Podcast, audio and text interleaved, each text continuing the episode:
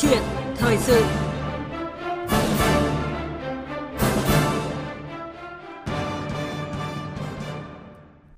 Thưa quý vị và các bạn, hiện nay cả nước ừ, có khoảng 800 doanh nghiệp nhà nước, tổng tài sản lên tới 4 triệu tỷ đồng, đóng góp 28% thuế và các khoản nộp ngân sách, chi phối các ngành, lĩnh vực quan trọng, chiếm 24,6 phần tổng vốn đầu tư của nhà nước và chiếm 12% tổng vốn đầu tư toàn xã hội. Thế nhưng khách quan mà nhìn nhận thì những kết quả mà doanh nghiệp nhà nước đạt được như vậy thì vẫn chưa tương xứng với tiềm năng và đặc biệt là chưa thật sự phát huy được vai trò dẫn dắt, tạo động lực đối với nền kinh tế. Và nguyên nhân được chỉ ra đó là do hiện nay các doanh nghiệp vẫn còn đang gặp nhiều điểm nghẽn trong hoạt động. Vâng, vậy những điểm nghẽn đó là gì và cần được khắc phục ra sao để các doanh nghiệp nhà nước hoạt động hiệu quả, phát huy tốt vai trò là công cụ lực lượng vật chất quan trọng để nhà nước giữ vững ổn định kinh tế vĩ mô, định hướng, điều tiết, dẫn dắt, thúc đẩy phát triển kinh tế xã hội, khắc phục các khuyết tật của cơ chế thị trường. Đây là nội dung được bàn luận trong câu chuyện thời sự hôm nay với sự tham gia của giáo sư tiến sĩ Hoàng Văn Cường, Phó Hiệu trưởng Trường Đại học Kinh tế Quốc dân Hà Nội, đại biểu Quốc hội khóa 15. Bây giờ xin được nhường lời cho biên tập viên Hiền Lương bắt đầu cuộc trao đổi. Trước hết thì xin được cảm ơn giáo sư tiến sĩ Hoàng Văn Cường, Phó Hiệu trưởng Trường Đại học Kinh tế Quốc dân Hà Nội, đại biểu Quốc hội khóa 15 đã tham gia chương trình ờ, với chúng tôi ngày hôm nay ạ. Vâng ạ, xin ờ, kính chào các quý vị thính giả của Đài Tiếng Nói Việt Nam. À, vâng, thưa giáo sư tiến sĩ Hoàng Văn Cường, à, doanh nghiệp nhà nước thì được hiểu là những doanh nghiệp như thế nào ạ thưa ông? À, doanh nghiệp nhà nước ấy, thì chúng ta có thể hiểu đây là những doanh nghiệp mà do nhà nước uh, đầu tư vốn vào và vẫn giữ được cái vai trò là cái người kiểm soát cái người nắm cái quyền quyết định của cái doanh nghiệp đó. Và theo cái ờ, quy định hiện hành ấy của pháp thì doanh nghiệp nhà nước nay thì chúng ta có thể chia ra thành hai cái loại hình. Một cái loại hình thứ nhất người ta gọi là các cái ờ, công ty trách nhiệm hữu hạn một thành viên. À, do nhà nước nắm giữ 100% vốn. Và một cái loại thứ hai đó là các cái doanh nghiệp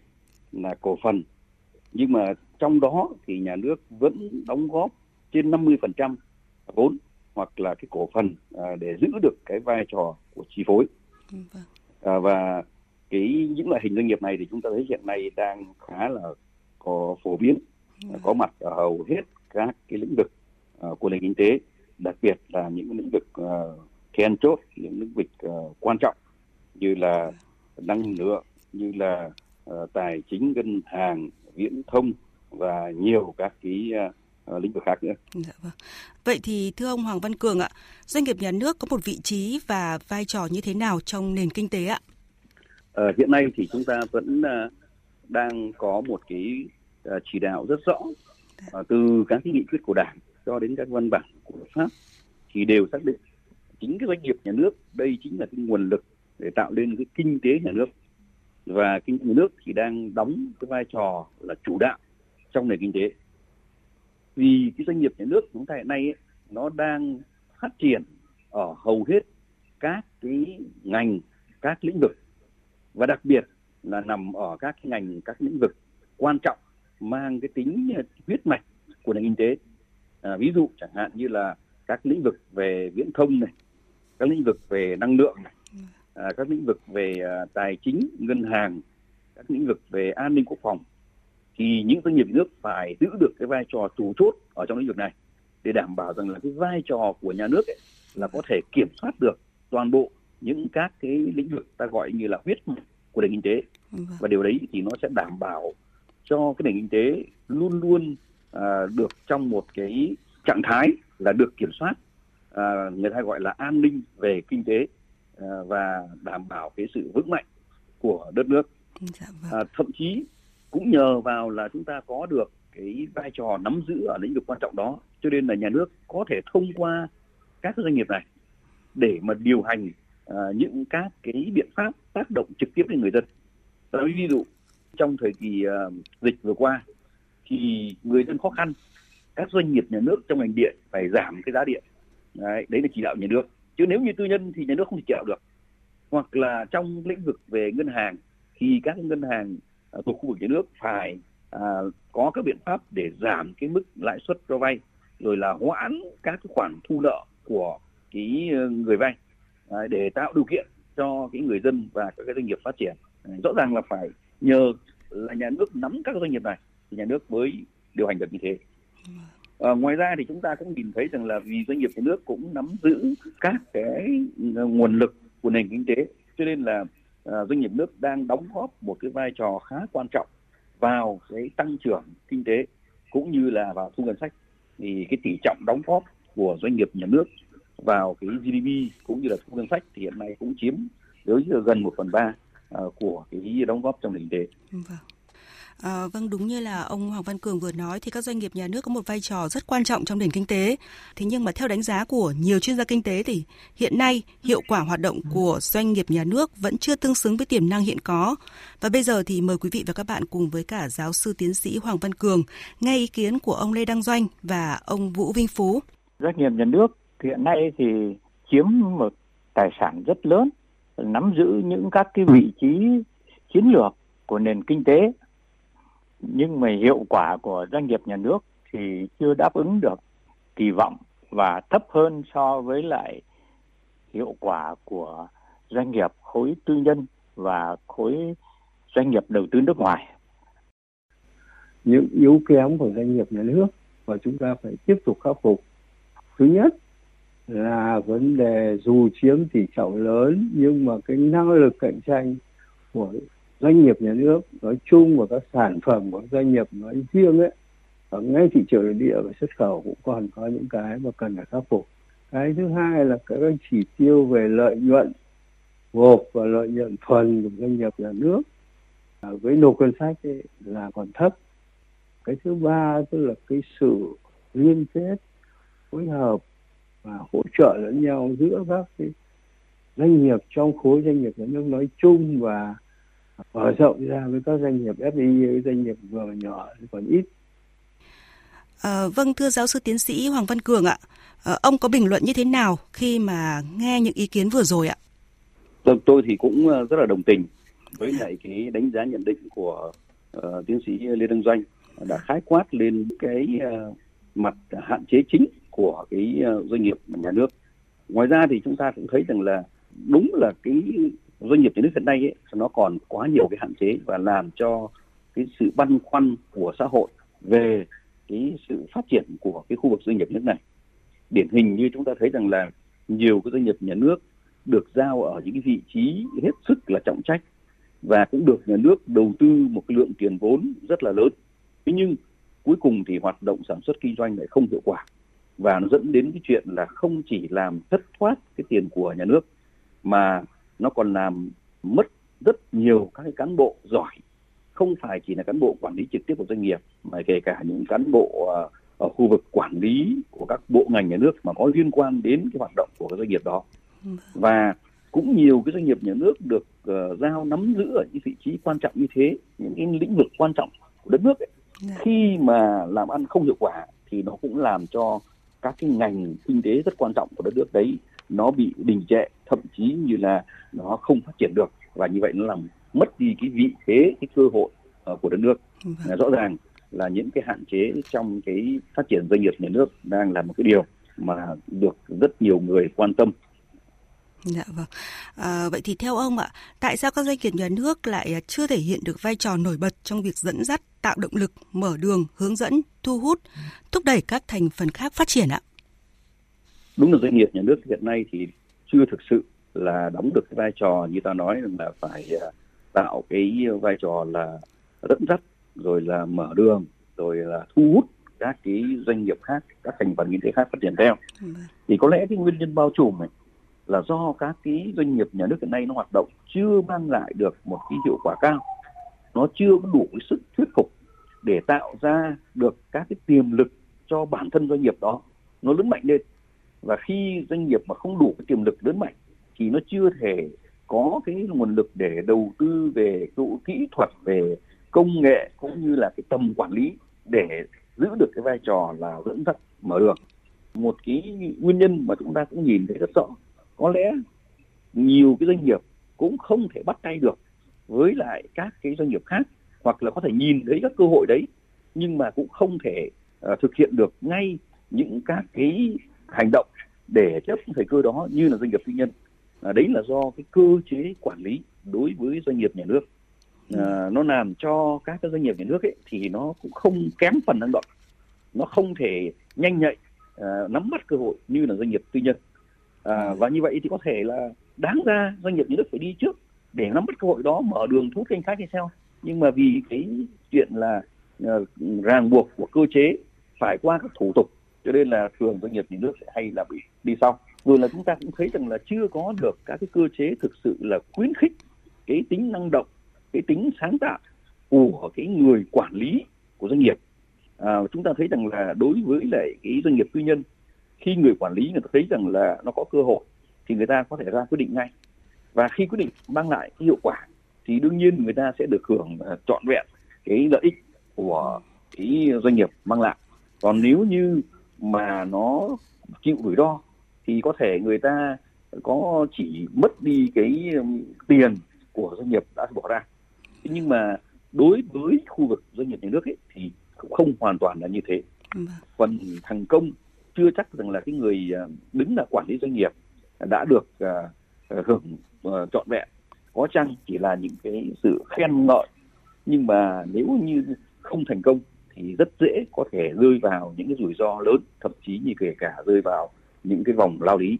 Nó cũng là những yếu tố nó làm cản trở cái tính năng động cái tính sáng tạo để cho doanh nghiệp nhà nước có thể đi nhanh vượt lên trở thành cái người mở đường người dẫn lối người thu hút các cái doanh nghiệp khác phát triển theo À, vâng ạ, à, Chủ tịch nước Nguyễn Xuân Phúc khi còn làm Thủ tướng Chính phủ thì cũng đã thẳng thắn chỉ ra những tồn tại bất cập trong hoạt động của các doanh nghiệp nhà nước. Đáng chú ý đó là hiện tượng tham nhũng trong doanh nghiệp nhà nước, sân trước, sân sau, thậm chí là vườn sau nữa. À, hiện tượng này thì đến nay vẫn là vấn đề nhức nhối đang đặt ra và đó cũng có thể được coi là một điểm nghẽn gây ảnh hưởng đến hiệu quả hoạt động của các doanh nghiệp nhà nước. À, phải không ạ thưa ông Hoàng Văn Cường ạ? Vâng, đúng đây là một cái nguyên nhân uh, đang làm nghèo các cái doanh nghiệp nhà nước. Và người ta hay uh, nói rằng là có thể sử dụng một cái hình tượng như thế này. Uh, cái người quản lý doanh nghiệp nhà nước ấy nếu như mà không có một cái tố chất tốt không có một cái chất tốt không có cái năng lực thì có thể làm cho cái doanh nghiệp đấy nó cứ bị uh, uh, suy kiệt đi. Và thậm chí khi nó suy kiệt đi ấy, mà người ta vẫn tuân thủ người ta vẫn thực hiện đúng vị thì có khi người ta lại không bị một cái xử lý nào. Nhưng mà khi mà cái tài sản đó nó hư hỏng mang đi uh, bán đi thực hiện các cái biện pháp để mà chuyển đổi thì người ta lại tiếp tục sử dụng các cái chiêu trò những cái doanh nghiệp sân sau vân vân để sâu xé các cái quần tài sản đó. Nó giống như người ta gọi là uh, kền kền ăn xác chết. Thế còn khi mà cái doanh nghiệp đang hoạt động bình thường ấy thì cũng có uh, rất nhiều những chiêu trò của những nhà quản lý mà người ta tìm những mưu mô thủ đoạn để sử dụng cái doanh nghiệp sơn sau để ký các cái hợp đồng cho những các cái doanh nghiệp thân quen của mình cho cái người nhà của mình để thực hiện những các cái nhiệm vụ. Nhưng mà thực chất đấy là việc chuyển cái uh, tiền của nguồn lực từ doanh nghiệp sang túi của cá nhân. Và thậm chí là có khi những các cái hoạt động kinh doanh những hợp đồng khi mà thấy có hiệu quả cao thì người ta lại bắn cái hợp đồng đấy cho những các cái doanh nghiệp thân quen cho người thân thực hiện để kiếm lợi à, ngược lại khi mà thấy cái hợp đồng có nguy cơ là lỗ không ai hiệu quả thì nó lại ký ngược trở lại à, chính doanh nghiệp nhà nước lại đứng ra chịu cái hậu quả đó vâng. và như vậy thì uh, rõ ràng chúng ta thấy cũng không ít những các cái uh, hiện tượng là sử dụng các cái sân sau đấy, hay là thậm chí như nói rằng là thậm chí lớn đến như là vườn sau vâng. để mà uh, tìm cách kiếm lợi uh, moi rút ruột cái ngân sách uh, nhà nước và đặc biệt là cái ngân quỹ uh, cái tiền của uh, của doanh nghiệp vâng. đứng về mặt luật pháp thì chúng ta biết rằng là hiện nay luật pháp cũng đã có những cái quy định khá là chặt chẽ nghiêm ngặt để ngăn chặn cái tình trạng doanh nghiệp sân sau này vâng. như là uh, không cho phép những các cái người uh, mà đang thực hiện cái vai trò quản lý nhà nước ở một cái ngành lĩnh vực nào đó uh, thì người nhà sẽ không được phụ trách các doanh nghiệp mà có liên quan đến cái lĩnh vực ngành mà cái người đó có thẩm quyền quản lý để tránh tình trạng là bắt tay với nhau. À, tuy nhiên thì à, chúng ta thấy rằng là trên thực tế người ta có rất nhiều những các cái biện pháp trá hình nó thông qua nhiều các cái con đường để mà cố tình tạo ra được các cái bắt tay giữa các cái doanh nghiệp ta gọi như sân sau để tìm cách à, kiếm lợi đối với lại các doanh nghiệp nhà nước nói riêng cũng như là khu vực công uh, nói chung. Dạ vâng. À, một điều nữa thì cũng cần nói đến là đó là vẫn có rất nhiều những vấn đề vướng mắc liên quan đến công tác cán bộ của doanh nghiệp nhà nước. À, đơn cử như việc tuyển chọn nhân lực của cấp quản lý, quản trị doanh nghiệp chưa đủ độ mở để tuyển chọn được người tài giỏi, dẫn đến thiếu những cán bộ lãnh đạo quản lý giỏi, nhà khoa học và chuyên gia đầu ngành trên nhiều lĩnh vực. À, đây là một vấn đề cũng cần phải khắc phục, thưa ông Hoàng Văn Cường. Đúng là cái công tác cán bộ hay là con người thì rõ là luôn luôn là cái yếu tố đặc biệt quan trọng. Dạ nó có vâng. vai trò quyết định đến cái hiệu quả hoạt động của doanh nghiệp. Chúng ta thấy rằng là cái người quản lý doanh nghiệp giỏi ấy, thì thường phải là cái người mà người ta có khả năng toàn quyền là ra các cái quyết định trong kinh doanh. Và đặc biệt là trong các quyết định trong kinh doanh ấy, thì nó đòi hỏi phải quyết định rất là nhanh phải rất là kịp thời. Và đặc biệt là nó sẽ không phải chờ đến những cái cuộc họp uh, của tập thể để đưa ra các ý kiến thống nhất. Và cái điều này ấy, thì nó đang uh, không thích nghi với lại cái cơ chế quản lý hiện nay của cái doanh nghiệp nhà nước. Uh, thường cái doanh nghiệp nhà nước ấy, thì cái người gọi là đứng đầu doanh nghiệp đấy cũng không phải được toàn quyền mình quyết định phải đưa ra các cái ý kiến đó trước các cái tập thể lãnh đạo để trao đổi để bàn bạc và đi đến thống nhất hành động và như vậy thì rõ ràng cái vai trò của cái người gọi là đứng đầu đặc biệt là cái người đó là cái người mà giỏi những người đó là những người mà sáng tạo năng động thì người ta không thể à, thực hiện theo cái cơ chế như chúng ta nói rằng cơ chế quản lý mang chất tập thể được dạ vâng. à, bên cạnh đó thì chúng ta cũng thấy rằng là cái cơ chế về chế độ đãi ngộ đối với lại những cái người lao động những người giỏi thì cũng không phải được thỏa đáng bởi lẽ cái chế độ tiền lương đối với lại doanh nghiệp nhà nước vẫn phải thực hiện là trả lương theo cái quy định. À, chứ không phải rằng là doanh nghiệp muốn trả bao nhiêu thì trả cái người quản lý muốn được hưởng bao nhiêu thì hưởng. À, và chính điều đó thì đương nhiên nó sẽ không làm thỏa đáng giữa cái quyền lợi của người uh, lao động giỏi những người quản lý giỏi những người chuyên gia giỏi với lại cái mức thù lao mà chúng ta trả cho cái những người đó và như vậy đó là nó cũng không thể nào uh, tạo ra được cái động lực để mà thu hút những người giỏi. Dạ, vâng. à, bên cạnh đó thì cái việc sàng lọc cán bộ, sàng lọc cái đội ngũ chuyên gia, những người lao động ở trong các khu doanh nghiệp nước nó cũng không giống như doanh nghiệp tư nhân, bởi vì trong doanh nghiệp nước vẫn chịu những các cái cơ chế quản lý trong cái việc là uh, tuyển dụng và đặc biệt là trong việc là loại thải và ngoài ra chúng ta còn thấy một cái thực tế là đối với doanh nghiệp nhà nước ấy, nó còn có cái những quan hệ ràng buộc của những cái cơ quan quản lý cấp trên. À, cũng không ít những người làm việc ở trong các cái cơ trong doanh nghiệp đấy là người nhà con ông cháu cha có quan hệ rất là phức tạp và không phải dễ dàng gì cái người quản lý doanh nghiệp nhà nước có thể dễ dàng thay đổi. À, thậm chí là chỉ cần điều chuyển thôi cũng đã là khó khăn rồi chứ chưa đừng nói rằng là chuyện là sàng lọc đào thải. À, ngoài những vấn đề tồn tại hay là nói đúng ra là những điểm nghẽn đang tác động không nhỏ đến hoạt động của các doanh nghiệp nhà nước như ông vừa phân tích thì theo ông còn những điểm nghẽn nào khác hay không ạ? À, ví dụ như là việc cổ phần hóa các doanh nghiệp nhà nước hiện nay còn chậm à, cũng khiến cho các doanh nghiệp nhà nước vận động không được hiệu quả. Đúng là vì cái doanh nghiệp nhà nước của chúng ta hiện nay thì nó hoạt động nó không hiệu quả và như vậy cho nên là cái